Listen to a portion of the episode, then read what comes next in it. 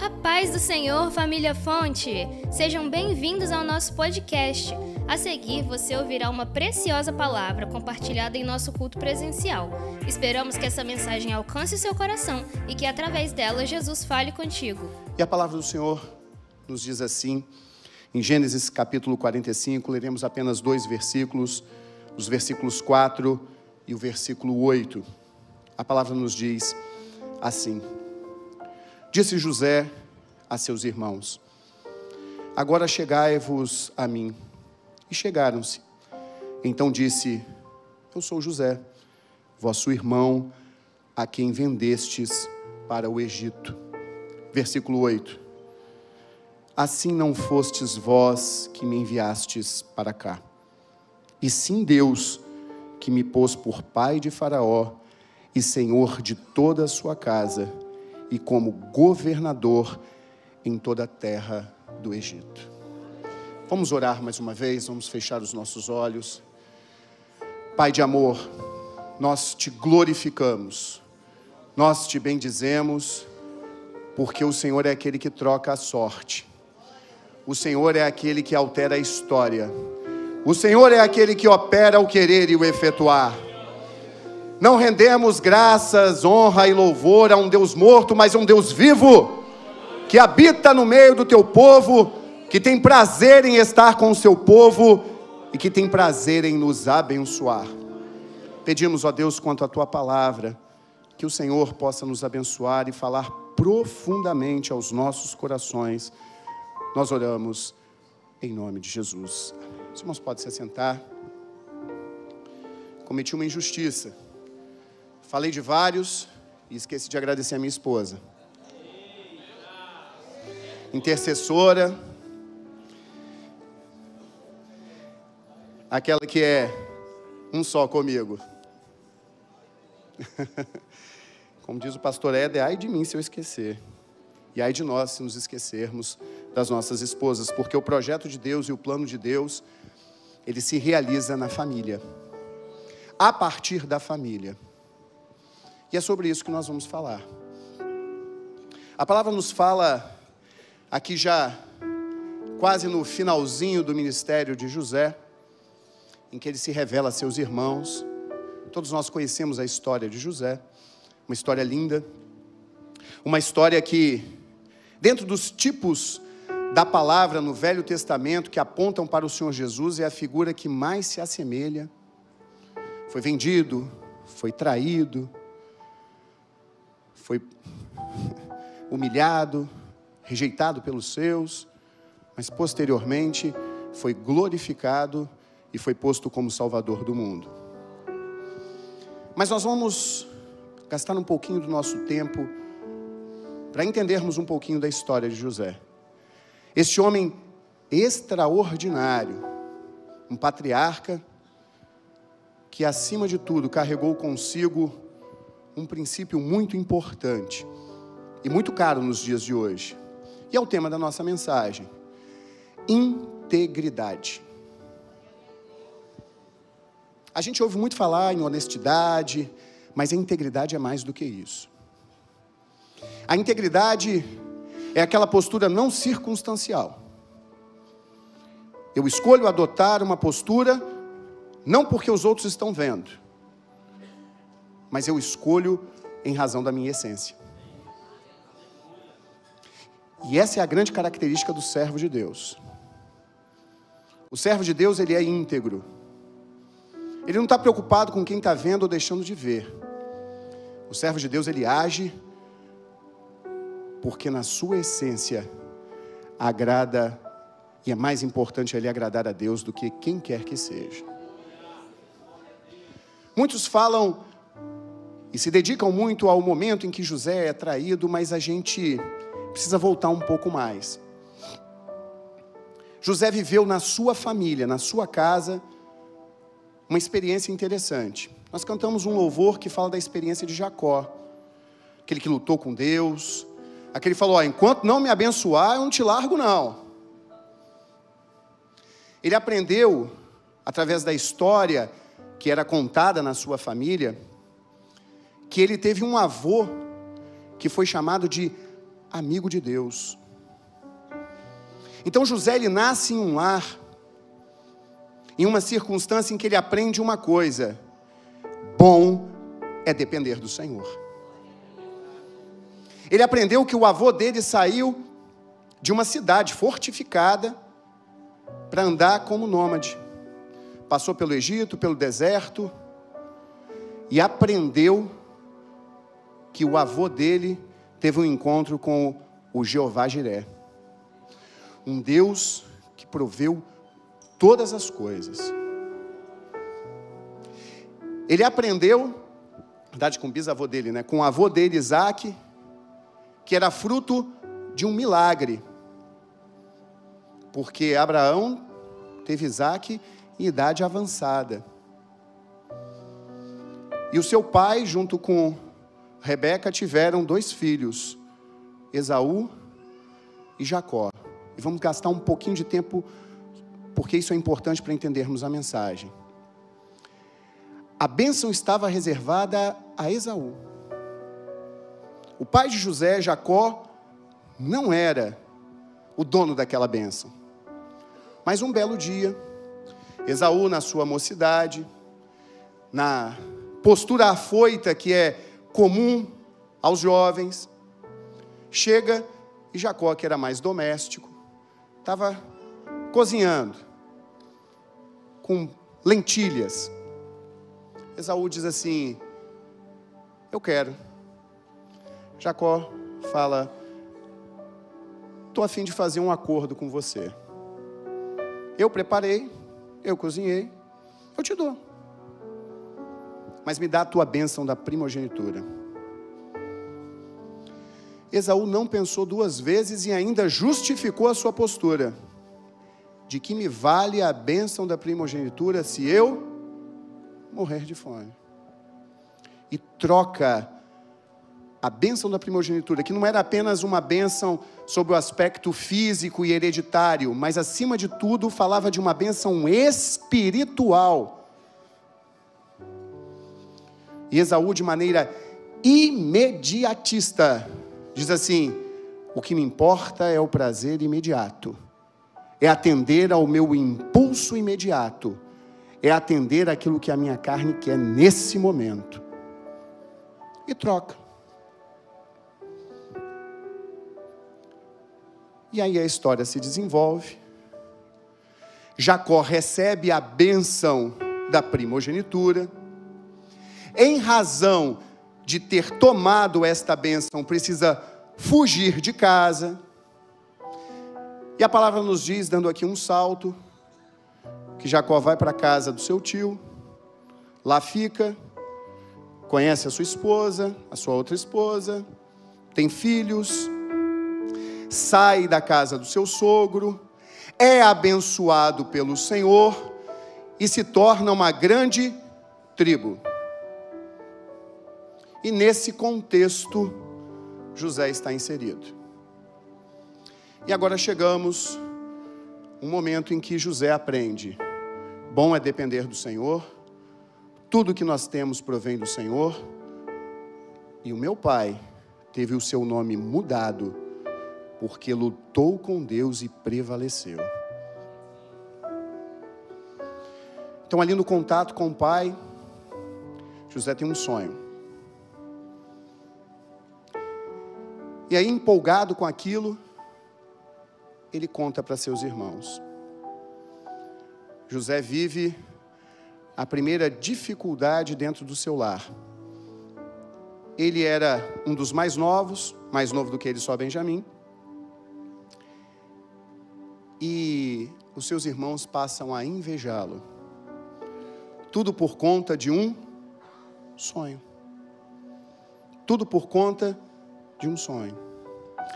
Mas observe, aquele que é movido pelo Senhor, ele entende que ele não é conduzido pelas circunstâncias, mas ele atende o impulso do Espírito. Os seus irmãos não gostavam dele por conta desse sonho. Ele teve um segundo sonho. Sabendo que aquilo era profético, ele não oculta aos seus irmãos. porque ele não poderia esconder aquilo que era da parte de Deus. O servo do Senhor, ele não é movido pelas circunstâncias, mas o servo do Senhor, ele é movido pelo agir do Espírito Santo. Não gostam de mim. A palavra que precisa ser dada não é a melhor sob o aspecto humano, mas eu vou entregar porque o Senhor assim me moveu. Dando um salto, o pai dele já entende o espírito de excelência que existe sobre José.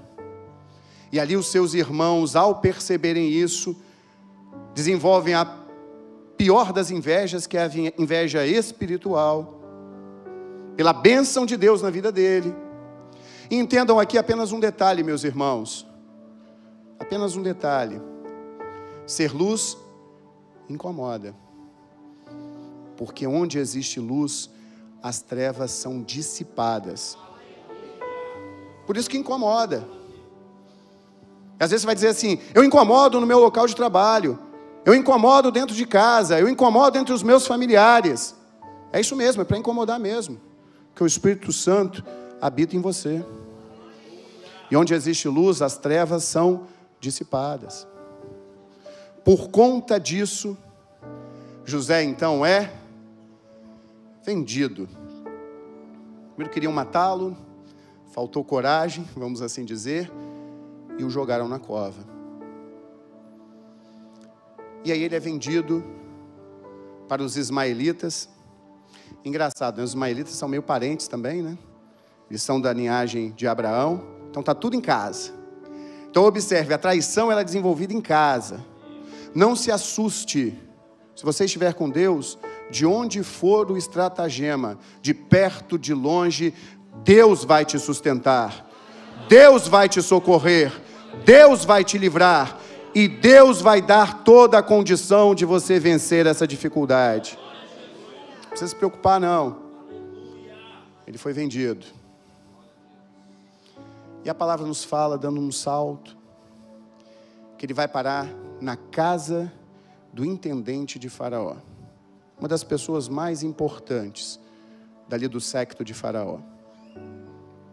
A palavra nos diz Tamanha era a presença de Deus na vida daquele jovem. E aí um detalhe importante: ele sai da casa do pai ainda adolescente. Alguns estudiosos dizem entre 17 e 18 anos, adolescente, menino. Ela fala que ele tinha gentil aspecto, formoso, e o Espírito de Deus pousava sobre ele estrangeiro, escravo, sabe o que acontece com ele? Ele se torna o governante da casa de Potifar. A tal ponto que Potifar não dá conta de mais nada, a não ser o pão que leva à boca. E tamanha a confiança que Deus faz com que aquele estrangeiro, que era o dominante, tenha sobre a vida daquele escravo ao ponto de nada ele dar conta.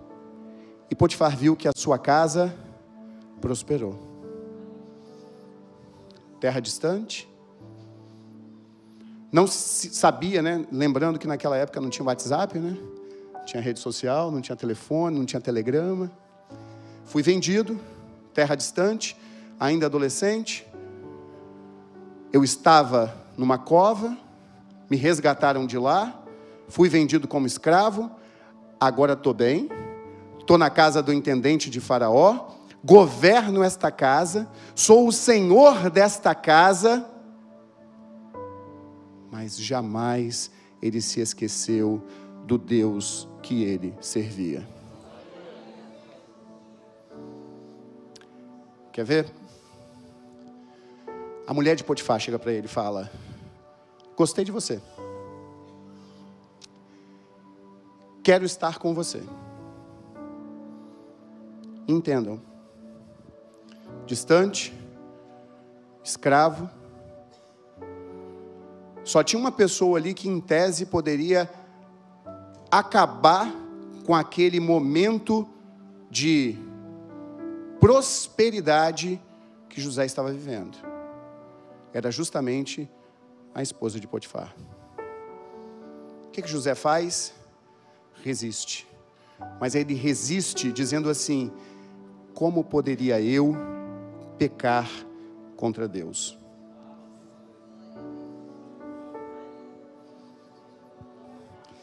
As circunstâncias, humanamente falando, se perguntássemos ao homem destes dias, diria assim: bobo, quem está vendo? Você ainda vai ter essa mulher nas suas mãos, porque você que vai ter um segredo contra ela. E ainda você pode conseguir até a sua liberdade, se você usar isso a seu favor. Como poderia eu agir contra o meu Deus? E pela sua postura íntegra, porque um dia ele aprendeu, bom é depender do Senhor, ela continua na sua insistência. Ele achando que estava tudo bem, ela ainda insiste. E no momento em que não havia ninguém mais na casa, ela faz a sua última tentativa. Arranca as suas vestes e ele foge. Assim que Potifar chega, ela fala: Ó, fui atacado por ele. E ele foi acusado por um dos crimes mais infames. Hoje esse crime é infame, aquela época também o era. Injustamente acusado. Injustamente acusado. Tudo por quê? Porque escolheu ser íntegro perante o Senhor. Observe, meus irmãos, que por ele ter dado voz ao Espírito e ação àquilo que o Espírito tinha dito, ele conquistou a inveja dos seus irmãos e parou na cova. Por conta disso, foi vendido como escravo. Deus mudou a sua sorte. Ele agora, num momento de conforto e aparente paz, tem que fazer uma escolha: agradar aos homens ou agradar a Deus. Ele escolhe agradar a Deus. E por conta disso ele recebe como recompensa o cárcere. A palavra não diz que ele murmura. A palavra não diz que ele diz, poxa, errei. Não. Porque ele aprendeu uma coisa: tudo que ele tem foi apenas tomado por empréstimo, porque toda honra, toda glória pertence ao Senhor. Ele é apenas um instrumento, um veículo nas mãos do Senhor.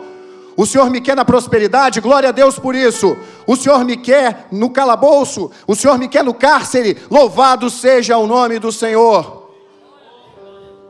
Porque me importa agradar ao Senhor. Me importa é ser agradável aos olhos de Deus. E vocês acham que Deus se esqueceu de José? A palavra nos fala que no cárcere ele recebe ali a confiança daquele que fazia a gestão do cárcere. De tal forma que ele passa agora a governar o cárcere. José aprende a governar na abundância e agora aprende a governar na escassez. Porque um espírito de excelência pousava sobre ele. A presença do Senhor é que nos faz descansar. Aos olhos humanos, eu era escravo, agora estou bem. Escolhi servir o Senhor, fui parar no cárcere. Tudo mal? Não, Deus vai me ajudar e Deus vai me sustentar achei graça aos olhos das, daquele que estava ali com o direito sobre a minha vida. E a palavra nos fala que depois de um tempo ali no cárcere, O copeiro de Faraó, que estava preso, tem um sonho. Nós conhecemos a história. José interpreta o sonho do copeiro.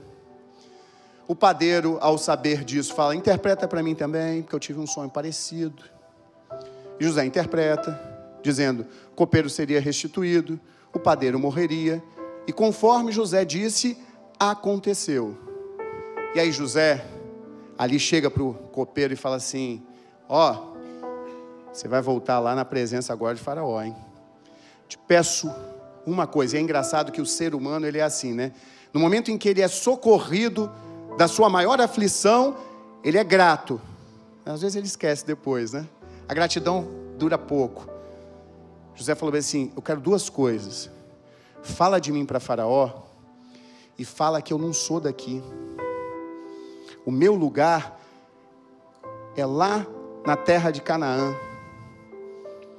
Eu sou de outra terra, de outra gente, de outro povo. Eu quero ir embora daqui. O copeiro esqueceu.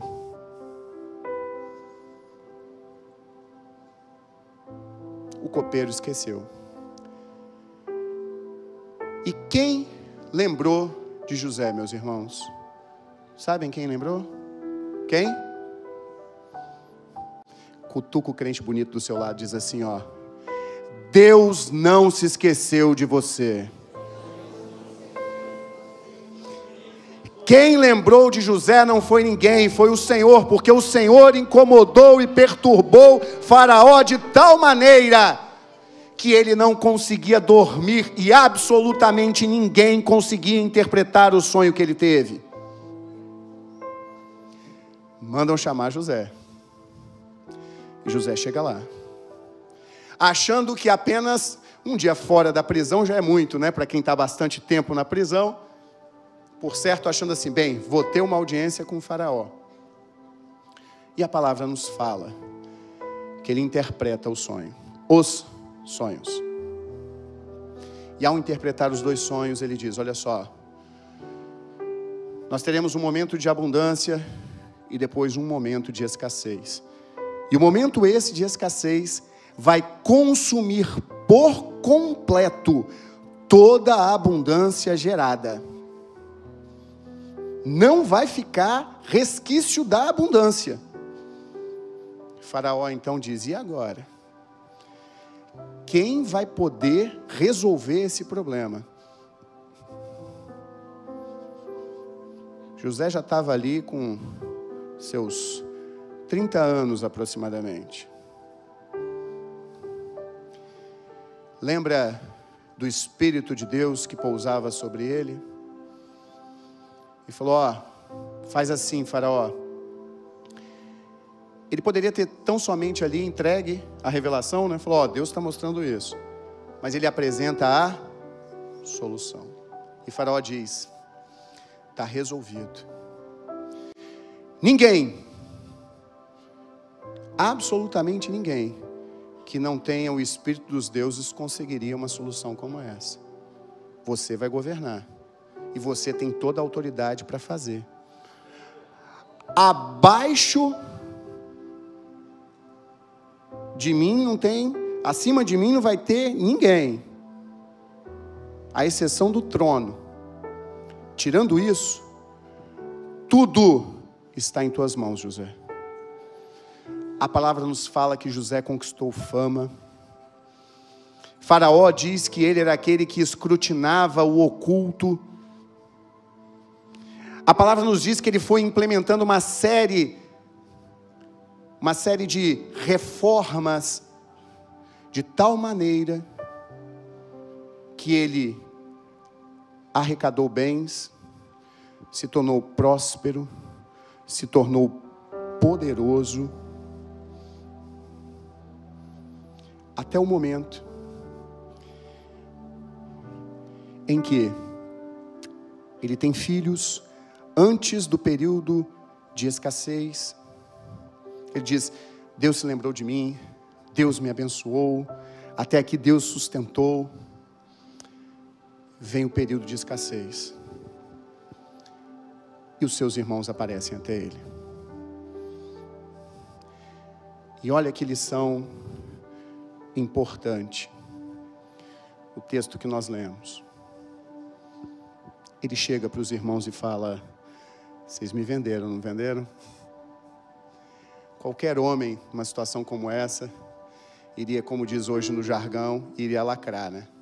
Agora, minha vez. Ele diz assim: aprove ao Senhor. Não foram vocês. Mas eu entendo que tudo é um processo da graça, misericórdia e ação do nosso Deus. Eu poderia rejeitá-los. Eu poderia fazer o que fosse. Eu tinha esse direito. Mas eu sei que eu sou apenas um instrumento nas mãos do Senhor. A palavra fala que nos últimos dias a sentença se afrouxaria. Faltariam homens na terra.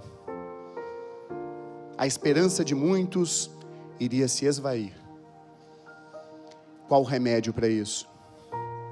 A integridade. Nós não somos movidos por circunstâncias. Nós sabemos qual é a nossa herança. Nós sabemos a quem servimos. Nós sabemos quem nos colocou de pé. A situação, ela aparentemente é adversa. Louvado seja o nome do Senhor. Algo Deus vai fazer.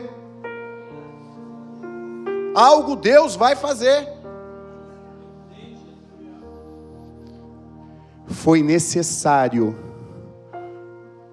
para que houvesse arrependimento dos irmãos. Em um dos determinados momentos ali em que José ainda não se apresenta, em que ele prepara um estratagema para se apresentar aos irmãos, os irmãos ali conversando dizem: Sabemos o que está acontecendo, sangue inocente está sobre nós. Uma nação estava sendo forjada através daquela situação, meus irmãos. Mas acima de tudo, José chama os irmãos e diz assim: Deus me sustentou até aqui. E diz assim: Meus irmãos, hoje eu governo tudo. Pode chamar meu pai traz todas as coisas. Vocês vão ficar aqui e serem sustentados por mim, pelo tempo que for necessário. O pai retorna, Israel vai e fica no Egito por bastante tempo. Nada faltou no período em que José esteve ali governando.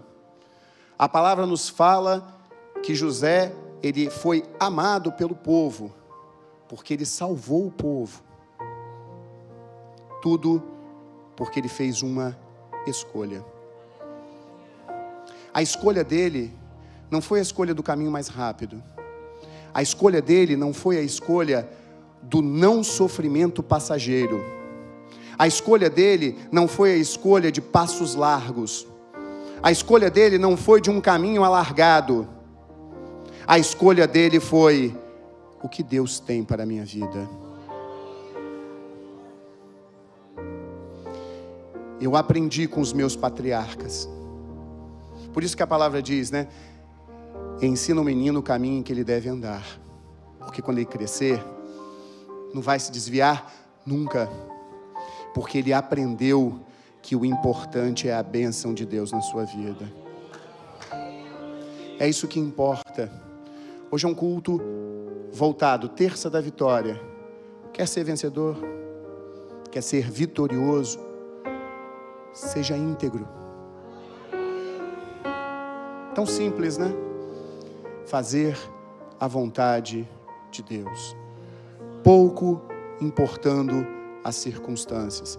E observem, e uma das partes mais importantes da postura de José foi: ele junta o povo e diz: Ficaremos aqui. mas nós não somos daqui. Enterramos o nosso pai. Jacó já havia morrido ali, eles foram até Canaã para enterrar o pai, e quando voltaram, José falou: Não somos daqui. Passaremos um tempo, mas voltaremos para cumprir a promessa que Deus fez a Abraão, Isaque e Jacó. Vivemos um momento de prosperidade aqui, mas este momento de prosperidade transitória não se pode comparar com a herança eterna que Deus tem preparado para o seu povo. Essa é a maior das vitórias. A de que estaremos com Ele na eternidade. Não se esqueçam, juntem meus ossos e levem de volta quando voltarmos para a nossa terra. O prestígio nesta terra, a prosperidade momentânea, nada se compara com a grandiosa bênção da eternidade.